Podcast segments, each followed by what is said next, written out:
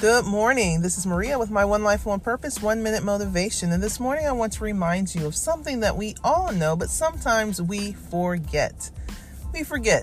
So I'm going to remind you, don't make assumptions about other people.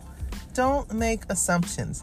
You know what they say, assume means. The reason I am mentioning that is because when we make assumptions, we are forming opinions and judging others on our own lived experience or our experience with other individuals that may look like them or sound like them. We're making assumptions, and lots of times our assumptions are incorrect. Our assumptions are based on what we think. They're not based on the reality. So how do you get over that?